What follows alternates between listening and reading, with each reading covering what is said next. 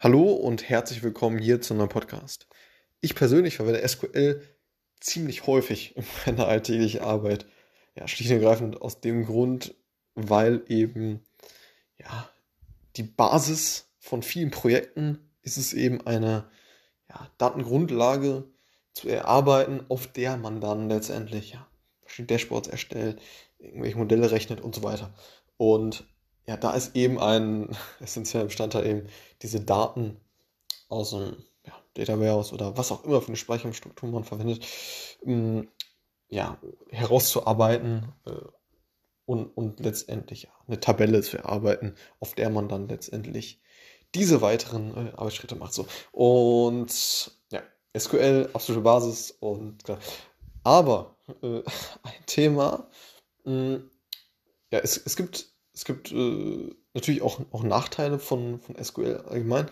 Mm, und eine, ein Thema möchte ich mal kurz äh, eben ansprechen, mm, was gleich vielen gar nicht so bewusst ist, zumindest wenn sie sich äh, erst sehr kurz ne, mit dem Thema beschäftigen, ist, dass eben SQL verschiedene Dialekte hat.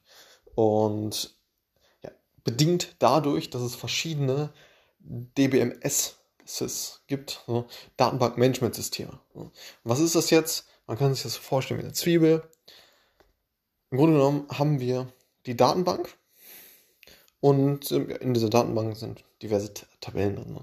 Und ja, diese Datenbank muss auch irgendwie aufgebaut werden und gemanagt werden. Zum Beispiel, wer hat welche Zugriffe, also welche Personen darf was erstellen, bearbeiten, wie auch immer wie, wie soll die Datenbankstruktur sein, von der Modellierung her und so weiter. Und da, dafür braucht man eben so, und das ist diese weitere Schale als darüber, ist ein Datenbankmanagement-System. So.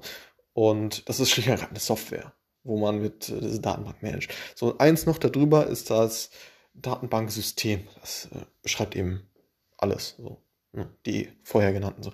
Und äh, der Grund, warum es jetzt verschiedene Dialekte ist, äh, gibt, ist eben, mh, ja, dass es historisch bedingt so ist, dass die unterschiedlichen Anbieter von den Datenbank-Management-Systemen, also von der Software, die eben so eine Datenbank äh, managt, hm, wie eben, äh, was ein Open-Source-Thema ist, ist My, MySQL, dann ne, gibt es Microsoft SQL, dann gibt es Oracle, die haben auch ein Datenbank-Management-System erstellt äh, Amazon, äh, Snowflake und was, äh, wer, wer nicht alles so ein äh, Datenmanagement-System, also so eine Software kreiert hat, wo man eben diese Datenbank mit managt. Und das ist eben der Grund, warum es ja, verschiedene Dialekte gibt.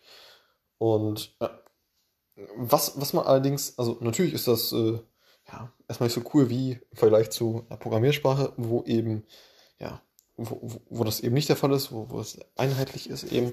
Ne? In Python gibt es keine unterschiedlichen, natürlich gibt es unterschiedliche Versionen und so weiter, aber wenn ihr jetzt jeder mal die gleiche Version hat, dann äh, ist es natürlich so, dass das, äh, dass das Ganze gleich ist. So.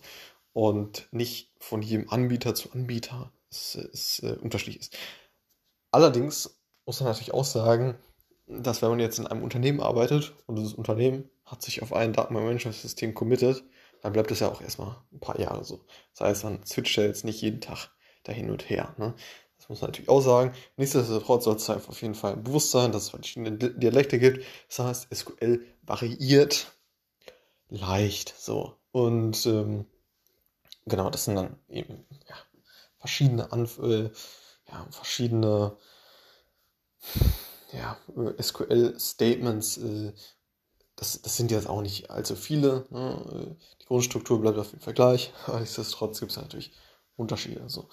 Und ja, muss einfach klar sein und äh, im Vergleich dazu, ja, zwischen einer Datenbank-Anfragesprache, ja, SQL, äh, versus so einer Programmiersprache, äh, ist eben bei SQL so, dass es da verschiedene Dialekte gibt, eben aufgrund von diesen, ja, die, also Datenbankmanagement-System mit diesen verschiedenen Anbietern.